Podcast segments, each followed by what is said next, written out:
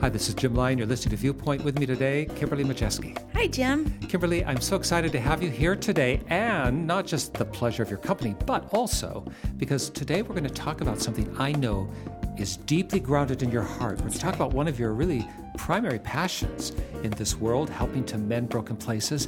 And particularly, we're going to talk about the way in which we can intervene in the dreadful scourge of human trafficking, particularly the traffic in human flesh for sexual purposes. It sometimes is a scary and dark subject, but I know you're on the front lines, Kimberly, and today we want to bring our listeners right into the mix so that all of us can know for all the broken places, there is a way to make things whole.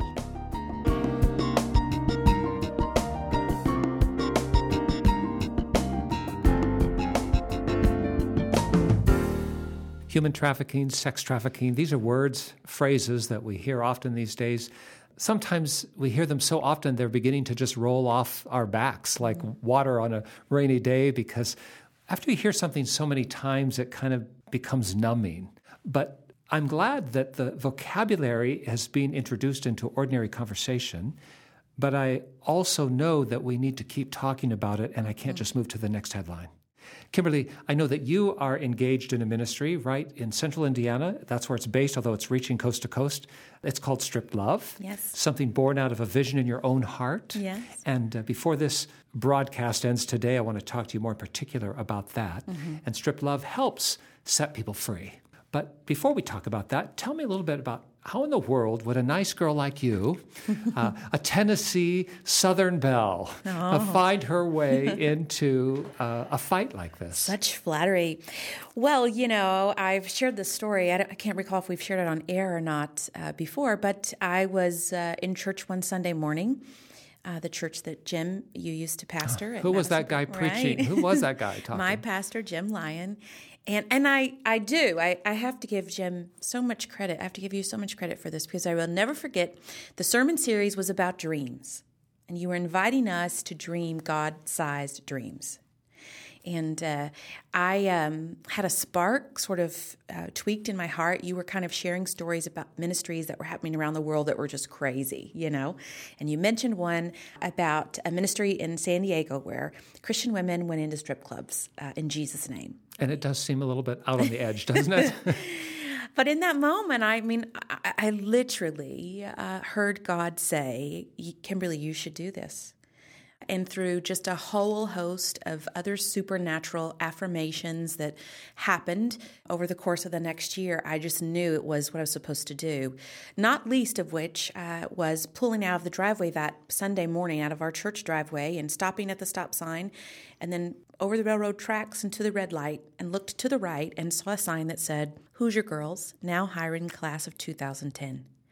And I knew that they were targeting my class of 2010 as a professor at Anderson University. I knew they were targeting these young women that I was pouring into and loving and helping to prepare for um, service to the church and the world. And I knew in that moment that that little club was my parish and God was calling me to it.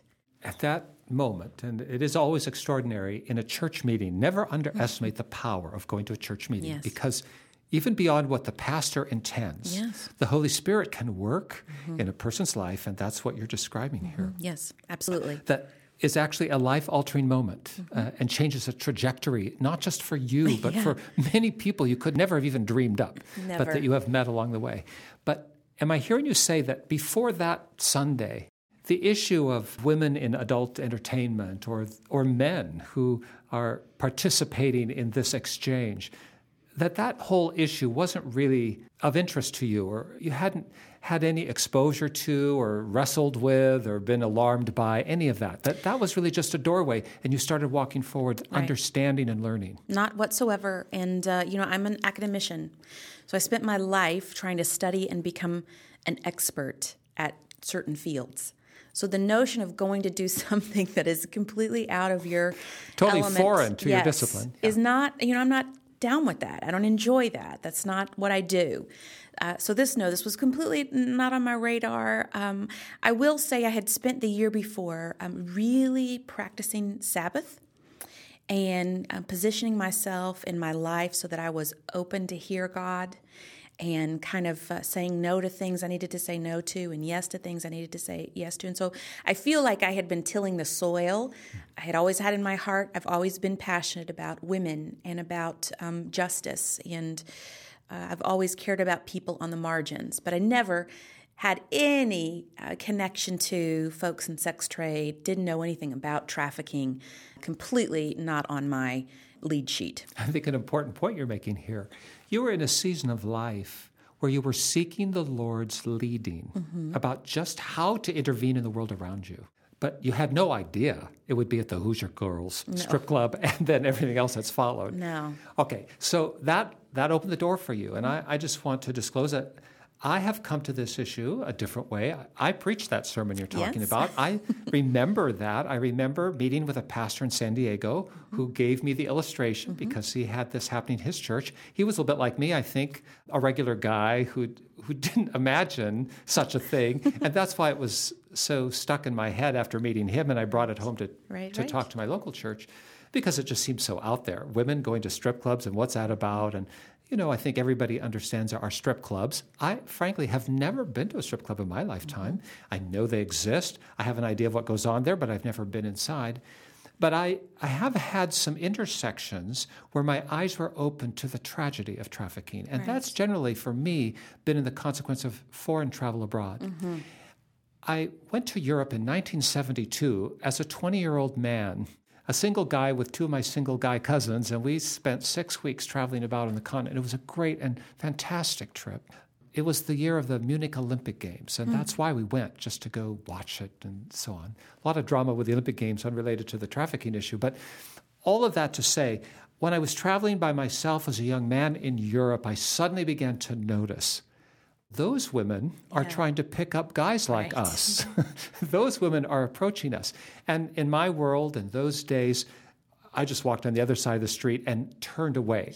I didn't want to know about it. I didn't want to even be tempted by it. So I just turned away from it. But as I grew older and started to travel more, and my ministry took me different places. I'll never forget being in Frankfurt, Germany, and I can tell you exactly when it was. It was 1987, mm. and I was coming back from India. I'd been out in India for uh, weeks in the outback on the adventure of a lifetime, and I had to change planes in Frankfurt, but I spent a weekend there because I was going to speak at a church there. Long story. Mm-hmm. For the first time in a long time, I was on the streets of Germany alone. And right there up in my face yeah was human trafficking. It was startling, it was jaw dropping, mm-hmm. and it caused a very set of uncomfortable feelings inside of me as I just stood and watched. A part of me was appalled. Mm-hmm. A part of me watched other men just like me, yeah. who looked pretty ordinary, fall into its grasp, mm-hmm. walk into the doorways, receive the invitation, and follow through. And I remember standing on a street corner and just thinking, oh my goodness, mm-hmm. what kind of world is this? Mm-hmm. I'm only saying that to say no matter where we come to it from, sooner or later, if you're alive, you're going to be in proximity to Absolutely. the trafficking of human flesh. You may not see it right up front, it may not be obvious to you, mm-hmm. but it is everywhere. Mm-hmm. It's as old as human history, and with the technology and the mobility of our present global village, mm-hmm. it has leaped across boundaries and communities and borders in ways that, for the first time in human history, are truly making a seamless global net of human trafficking. And, folks, we're here to talk about that today and what we can do to rescue and to help set free.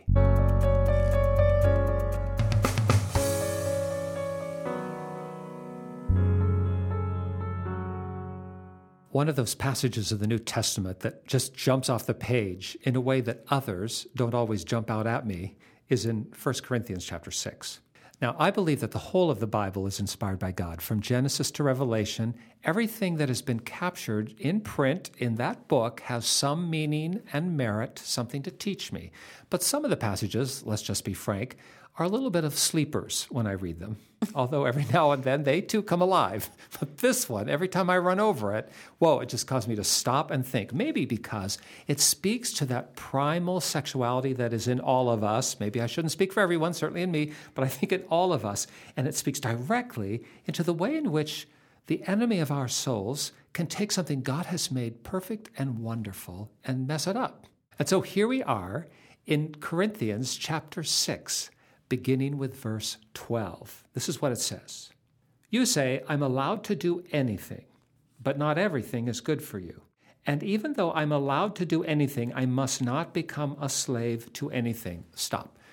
Here, the Apostle Paul is talking to the Corinthian believers, and I think to all of us, that when we are free ourselves in Christ, when we find that we have been liberated from some of the old ceremonial laws of the Old Testament, that we might step into a zone where we think, well, you know what? I'm free to do whatever I want. Jesus has died for me on the cross. I've just got a free and open, clean page and to pursue whatever my heart desires. And he's challenging that idea, saying, well, yeah, but you know what? Not everything is good for you. Not everything helps you or the people that you impact. And mark this, Paul says, you must never be a slave to anything. Don't allow your passions, your desires to overtake you in such a way that your better judgment is compromised, that you make decisions that hurt other people. And I think every person needs to stop and just think about that a little bit in this wild west, this circus of sexuality in which we live today. Be careful that you don't become a slave to anything. Now, Kimberly, if you read down in that chapter further, Paul says, You can't say that our bodies were made for sexual immorality. They were made for the Lord, and the Lord cares about our bodies. Verse 14, what does that say? And God will raise us from the dead by his power, just as he raised our Lord from the dead. Don't you realize that your bodies are actually parts of Christ? Should a man take his body, which is part of Christ, and join it to a prostitute? Never. And don't you realize that if a man joins himself to a prostitute, he becomes one body with her?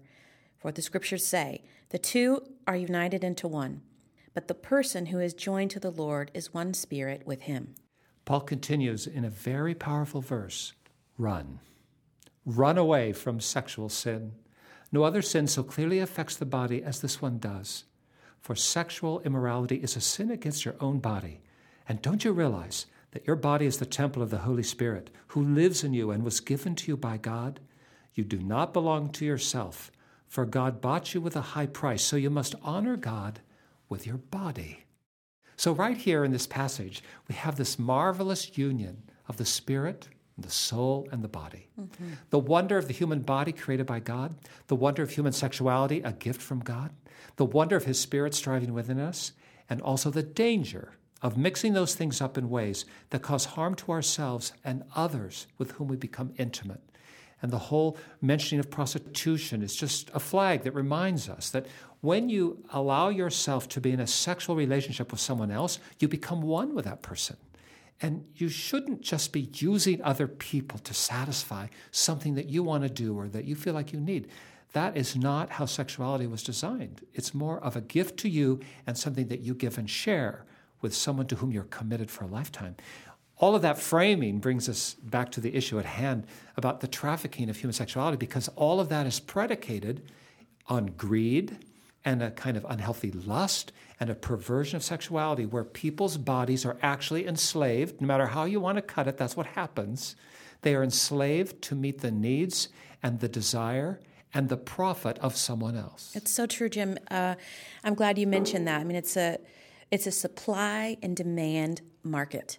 It is. Um, you said earlier, it, prostitution is old as human history, and it really is. Um, we think about the position of the quote prostitute in Scripture.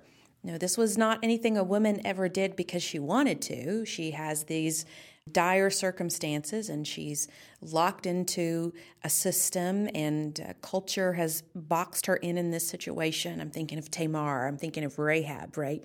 Uh, and uh, there are things that happen, and um, God then ends up actually being with and for these women, right, who find themselves without other alternatives. The prostitutes I know today, you know, these are these are not ever little girls who who dreamed of growing up to become a prostitute. These are women who have um, most often been victims of poverty and uh, culture and cycles of abuse. And what happens is there continues to be this supply, this need to feed this sexual appetite. And so there's always a place to sell what you have if that's all you have. And I should say, too, in my experience, the men who buy these goods are just as broken as the women who sell them. and as desperate for something, Yeah. even as they exchange cash. And there are also people who profit by the intersection. Uh, That's the right. person who is actually managing the store, so That's to speak. right. Very rarely is prostitution an individual proprietor who's Mm-hmm. self employed. It's usually part of a larger web and network where someone else is profiting by what's taking place behind that closed door or on a street corner or wherever. Which is the definition of trafficking itself. And that is what we're talking about. Right. And it has many, many dimensions and many, many layers. It is a huge issue and very profitable in our world today. So, Kimberly, do you have any idea how many people are actually being trafficked today?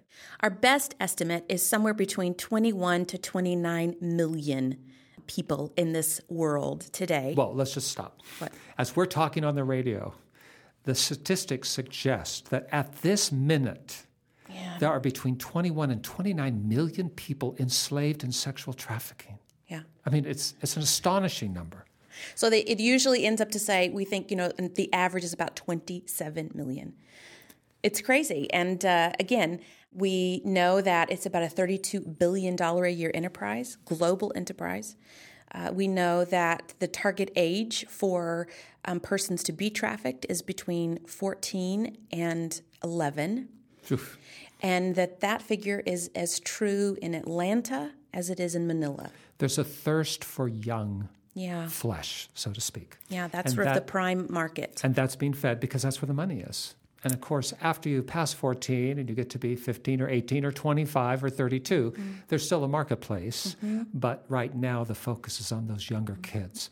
And as we talk about this awful phenomenon, mm-hmm. we do acknowledge that it has always been so. And in every culture, in every place, there's always been an undercurrent to society in the selling of human flesh for sexual purposes. Mm-hmm. We, in this program, this broadcast, are part of a larger umbrella of ministries called Church of God Ministries, and we are working on these fronts at the Church of God Ministries portfolio, which includes some places abroad. That's right. And uh, there is the shelter in India. This is a place that's been going for 101 years now, where young Indian girls have a chance to live free, where they come from villages that are destitute, where there's no economic option, where in India, even today, there's a patriarchal society that often devalues females. And so to be a small child, female, in a destitute village makes you especially prey At to risk. someone who comes in to offer some money to your parents.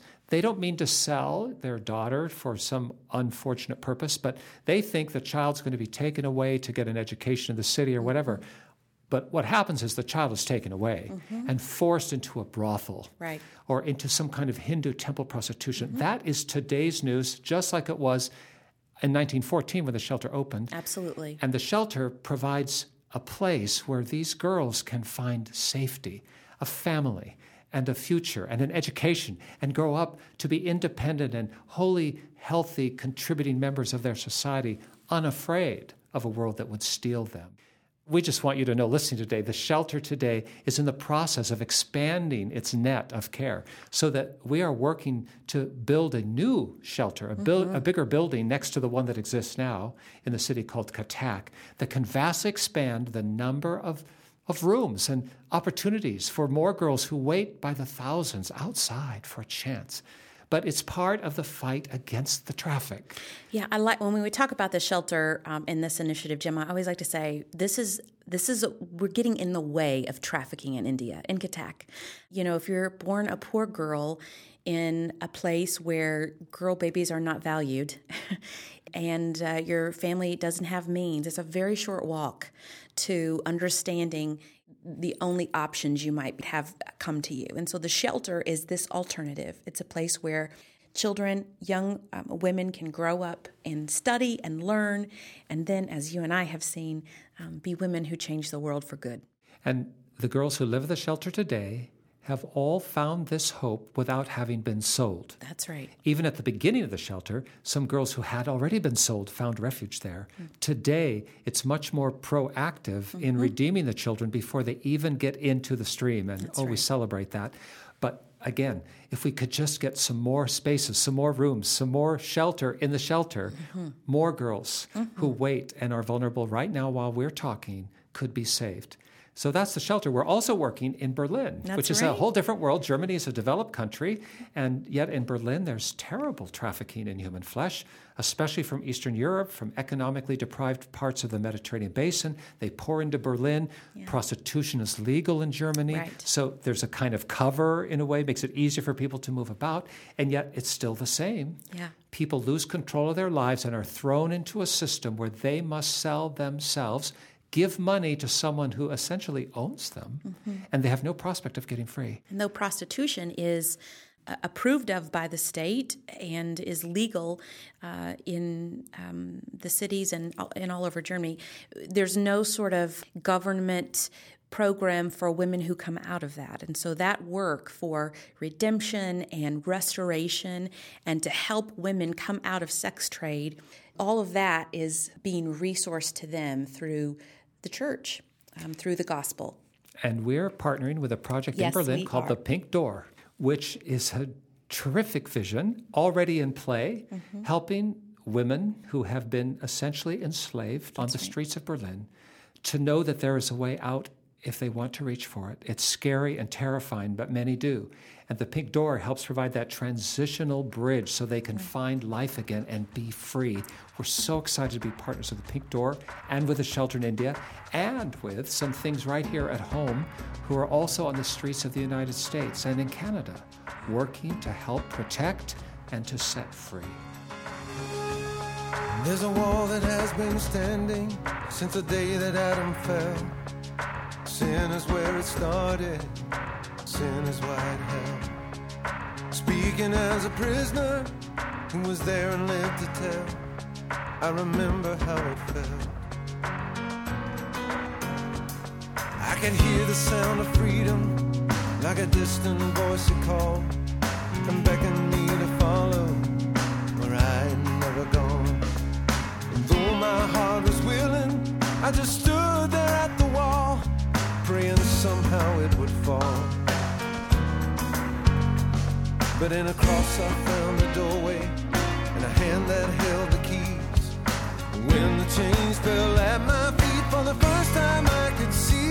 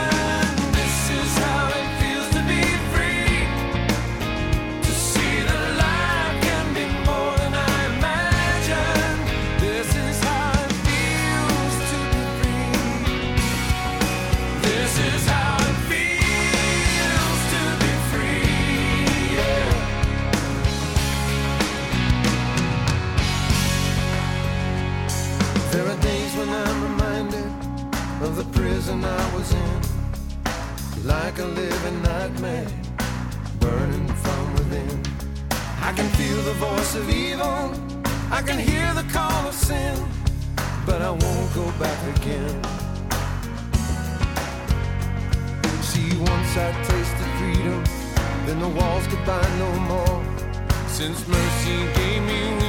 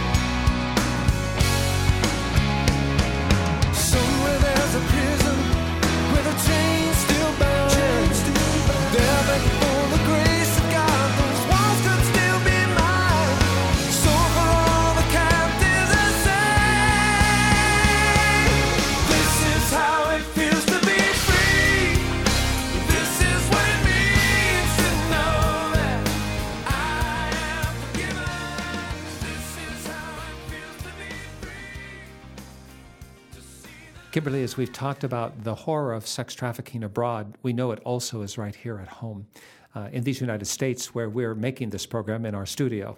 And we want you to know that there is a way that you can help make a difference today. You can help be an instrument of heaven's own hand. The first thing we want to dare you to do is you make a decision yourself that you are going to guard your body and your mind. You're going to guard your sexuality and you're going to reserve it for the highest and purest best and will not take advantage of someone else so that your needs and your desires can be met. It's as simple as that. And then you can also make a contribution and get involved. And we're raising money through the CHOG traffic light to make that traffic light red and to stop in its tracks people who sell and buy other people. And you can do that by contacting us at CBH Viewpoint and making a contribution to the traffic light, which this year and until February 14 next, which is what we're calling Freedom Sunday, February 14, 2016, the first Sunday in Lent, where churches around the country are rallying to the cause. Make a gift of any size, and 100% of it will go right to fighting the traffic. How do you do it? You give us a call. Dial this number 1 800 757 VIEW. That's 1 800 757 8439. We'd be glad to talk to you about this issue or any area of your life as you seek God. Kimberly, if someone wanted to go online, where would they find us? You can visit us online at cbhviewpoint.org. You can send us a message there, and someone will respond right away to you. Or send me a letter. Address it to Jim Lyon, Viewpoint, Post Office Box 2420, Anderson, Indiana 46018, USA. Put a check in that envelope, just make it payable to CHOG Traffic Light, and it'll go to the right place. Folks, wherever you are in life today, whatever you're doing right now, just take a minute and pray with us. Pray for yourself and the world in which we walk. Our Father, we're so thankful for the beauty of life you have breathed into us. We're thankful for the gift of human sexuality, which has so many ways it can bless. We also acknowledge, Lord, that it's been often turned on its head and made a weapon instead of a blessing, a curse instead of something beautiful. And we pray today for all those who are enslaved in the net, for those who are participating in the traffic. We pray that they can be redeemed and set free and help us, each of us, to ourselves, be a part of the right side of the fight. We pray, Lord, that as a consequence of our listeners today, there will be people set free and decisions made that will make people safe. And we pray in Jesus' name, amen.